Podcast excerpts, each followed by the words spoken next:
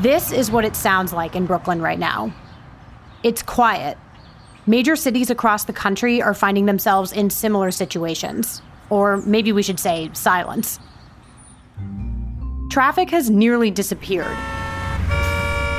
Industrial production has mostly shut down.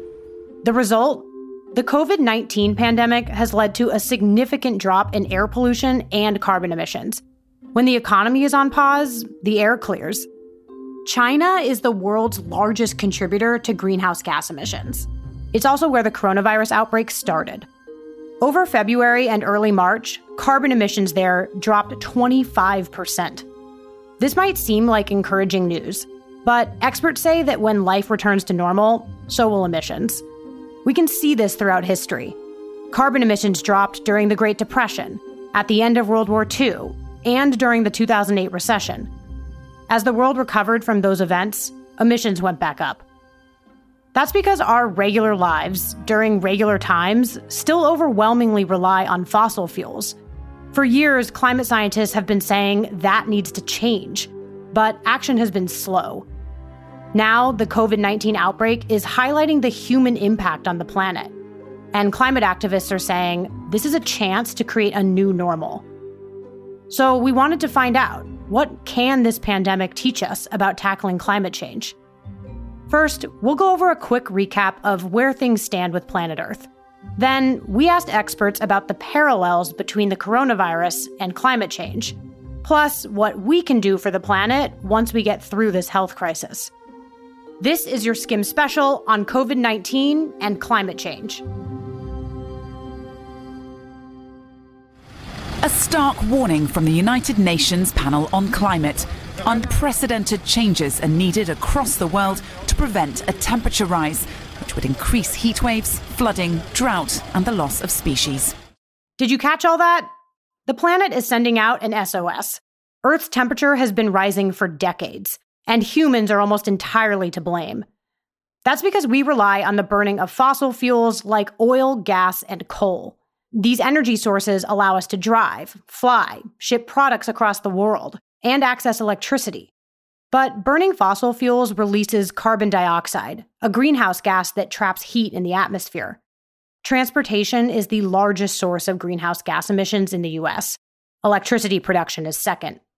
Over time, all of this human activity has increased Earth's temperature, throwing off climate patterns with devastating effects. Tropical Storm Harvey, now a history making disaster. San Juan is getting hammered by Maria. The massive bushfires now visible from space, engulfing the size of more than 50 New York cities. Climate change is already contributing to heavier rainstorms, droughts, heat waves, and more extreme wildfires and hurricanes. Global leaders have been trying to do something about it. In 2015, nearly every country in the world signed on to the Paris Climate Agreement. L'accord de Paris pour le climat est accepté. 195 countries agreed to lower greenhouse gas emissions. But the United Nations Secretary General says that the original pledge wasn't enough, that Earth's temperature is still on track to rise to a point that will have catastrophic consequences. That is, unless we can reduce global carbon emissions by 7.6% a year every year from now until 2030. And that would require an unprecedented effort. So that's what we're up against. What does this all have to do with COVID 19? Both are global problems with deadly consequences. To put things in perspective, as of mid April, more than 127,000 people have died from the coronavirus over the last few months. That is a devastating toll in the future, climate change is expected to be just as bad. The World Health Organization estimates that the effects of climate change will kill 250,000 people a year between 2030 and 2050. That'll be due to things like malnutrition and heat stress. And some researchers say the death toll may be even higher. Given what we could face in the next few decades, the coronavirus raises the question what can we learn from the effects of COVID 19 on the planet and the actions people have taken to combat the virus? We called some experts to find out. Hi, this is Beth. Hi, how are you? I'm good. Nice to meet you. Dr. Elizabeth Sawin is the co director of Climate Interactive. It's a think tank that builds computer simulations related to climate change.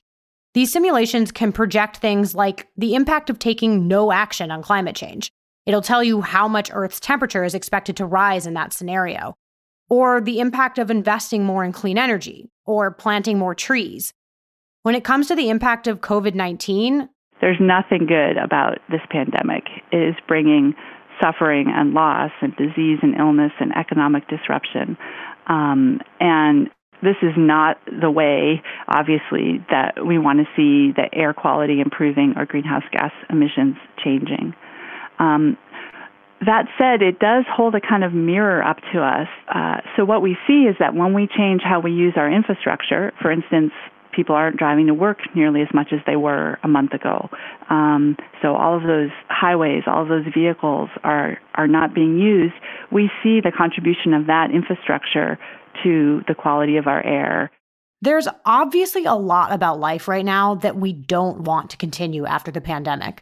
But what if when we go back to normal life, we were able to keep the clean air? Elizabeth says COVID 19 may be giving us a chance to refocus our priorities. And so I think the thing to remember is that if we had a different infrastructure, we could be having those lives where we are um, out of our apartments, living our lives, able to see our loved ones uh, without creating air pollution. Um, and the technologies to do that are well understood. We know um, that we can design walkable cities, cities that are easy to get around on bicycle, that we could have high speed trains that are very fast and efficient and not polluting. Um, and really, it's a matter of our political will to do those things. We built it, we could change it. When it comes to political will, there's been some debate about whether now is the right time to be talking about climate change. Here's Senate Majority Leader Mitch McConnell in March. This was a couple days before the Senate passed the $2 trillion stimulus package in response to COVID 19. Here are some of the items on the Democratic wish list over which they choose, over which they choose to block this legislation last night. Tax credits for solar energy and wind energy, new emission standards for the airlines. Are you kidding me? Some say now is not the time to make climate change a priority. Let's focus on helping people through the pandemic. Others say this is our chance to make sure we're safeguarding our future, a future that's already in jeopardy due to a warming planet. In fact, UN officials are asking countries to keep climate change in mind right now. They say this is a chance to rebuild while creating a greener economy. Acting now could be crucial especially since the UN postponed this year's climate conference due to COVID 19. This November, countries were expected to discuss new measures to cut greenhouse gas emissions. Now, that won't happen until next year, which cuts into the timeline for keeping Earth's temperature in check. And scientists say that even though it's been nice to enjoy some cleaner air at the moment, it's too soon to celebrate. Not until we achieve sustained emission reductions. How do we do that? The method might sound familiar. What's the climate change equivalent of flattening the curve? Oh, the climate change equivalent of flattening the curve is literally flattening the curve of, of uh, carbon pollution.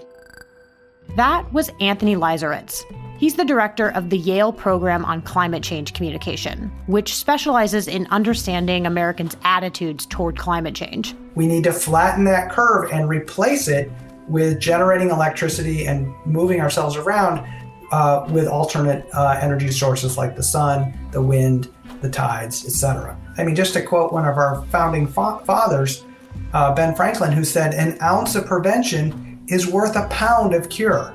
Okay, that was true in the 1700s. It's just as true today, and that's true both in terms of the way that we respond to coronavirus as it is to the way that we respond to climate change. Flattening the COVID curve means social distancing, washing your hands, and staying home. Even though this has had an effect on carbon emissions, those actions aren't realistic for flattening the climate change curve. But they may still be able to teach us something about what we need to do to keep the planet livable for future generations. Speaking of future generations, One group that's not backing down right now is youth activists. Over the past few years, high school students have been at the forefront of pushing for action on climate change.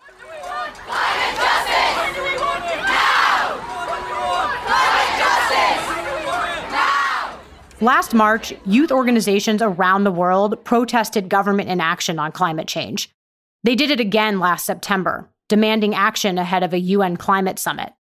The marches planned for this Earth Day on April 22nd won't be as loud. COVID 19 is forcing these groups to rethink how to organize a movement from home. So instead, they're going virtual with a live stream event. But the point is, they're still happening. The youth organization Sunrise Movement launched an online class about the connections between COVID 19 and the Green New Deal. Another organization, Zero Hour, launched a podcast Here's one of the group's co founders, Jamie Margolin, on the first episode that came out last month. The problem is the thing that I'm worried about is that people are just, they see this as a standalone issue, but but this feeling of like the system, something is deeply wrong. People are really hurt. Something is just wrong. That's what we wanted people to feel about climate change. We asked Elizabeth and Anthony about the threat climate change poses during and after this pandemic. Why is climate something that we should be integrating into our COVID response? Well, the climate the climate crisis is not going to go away just because we're fighting another crisis at the same time. Um, and so, one reason to integrate these is so that all the good work that we are doing to take care of people and small businesses through the pandemic isn't undone by climate change. Um, you know, imagine your favorite corner bakery that people loyally patronize so that they stay in business during the pandemic. And maybe they get some help from the stimulus to stay in business and their employees are taken care of. Um, and then we have a, another hurricane like hurricane sandy and they get flooded out. So we can't afford to protect people through the pandemic and leave them vulnerable to climate change. That that's one reason for tackling these together. Anthony had a similar response about looking towards the future something that really worries me about the next few months is that we're just now heading into summer. Um, you know, and what I'm worried about is double whammies. That um, you know, with summer is going to come um, more heat waves. Uh, we're expecting to see some really severe flooding, probably in the Mississippi River Valley. Uh, we're expecting some probably intense fires, especially in California. Now, imagine that any of those events happening in a time where we're still dealing with coronavirus, where we're still supposed to socially distance. How are we going to go fight fires uh, if we can't even put people together in pl- close proximity, the, the firefighters themselves? How are we going to evacuate people when a hurricane is approaching? Where, how are those people going to move without potentially further spreading the virus? I mean, these are going to be super big challenges, let alone if and when those events happen, people then are uh, injured or made ill, and suddenly they need access to the medical system, the healthcare system that is now already stretched to the breaking point because of coronavirus. How would you uh, summarize why this is so important? Climate change is, you know, all encompassing. We're talking about uh, affecting the life support systems of the planet itself. Um, and it's going to change who has water and who doesn't, and how much you get. It's going to affect our agriculture, and there will be places that will not have enough food. Uh, you know, it's going to affect our where we live, our massive cities that have that are housing tens of millions of people. Many of them are at sea level uh, or are incredibly vulnerable uh, to rising seas and, of course, then ever more intense cyclones and hurricanes. The fact is, is that all of these different types of impacts are going to put enormous stress and strain on all of the systems that we all depend on. And coming back to coronavirus, we're just seeing how that one public health crisis can put such immense stress on all of our other systems, our, our economic system and our culture and our society in so many ways. And that's just the epidemic. Climate change involves so many other types of impacts all happening at the same time. Uh, and we need to act now uh, to head off what otherwise may be far more than we can handle. When it comes to acting now, there are steps you can take, even while social distancing. One of the biggest is cutting back on meat and dairy. That's because livestock account for around 14.5% of greenhouse gas emissions. And while you're eating more at home, make sure you're recycling food containers. If you can, compost your food scraps. In general, buy less stuff. You're probably already doing that given the circumstances. But addressing climate change isn't something individuals can do by themselves. This is also going to require government action. You can help with that too. The key muscle, I think you're naming it, is um, civic activity. And that's voting is the first part of that, of course, but um, it doesn't end there. It's educating your fellow citizens, it's helping people get rides to the polls. There are no silver bullets. Ultimately, it's going to take uh, concerted action by government because that's how we achieve big, big goals uh, as individuals. Um, and so, one of the most important things that people can do there is they can vote. Uh, they can prioritize the issue. They can put pressure on their elected officials to say, this needs to be a top priority for you. So, what's the Skimm? Climate change and the coronavirus are interconnected problems. Scientists had been warning for months that we were unprepared for a pandemic, Last September, an international panel of experts warned that government efforts to prepare for a pandemic were grossly insufficient, and that the climate crisis would make tackling a disease outbreak even more difficult. In fact, it seems it already has. One study found that areas with high pollution levels are seeing higher death rates from COVID 19. And reminder air pollution is linked to carbon emitting activities like driving. Meanwhile, scientists have been sounding the alarm about climate change for years. Now we can see that the world has been dragging its feet on both of these issues. Some climate activists and scientists are hoping we'll learn from this, that people will put more trust in science, that they'll realize the impact their everyday actions have on the planet, and that government officials will address climate change with a similar sense of urgency.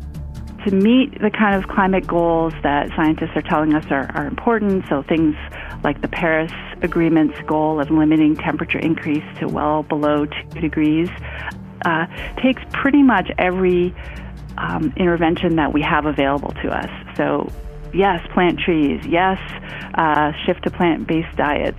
Yes, insulate your home and also invest in clean energy like wind and solar. Uh, the thing that we absolutely can't neglect is getting off of fossil fuels.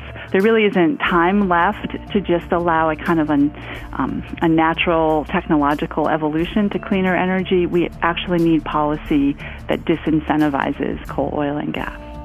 Policy is the reason the UN, climate scientists, and climate activists are pushing governments to incorporate climate change into their responses to COVID 19 so that the global recovery takes advantage of a chance to reshape economies and create a more sustainable future. And that's your Skimm special on COVID 19 and climate change. Thanks for listening.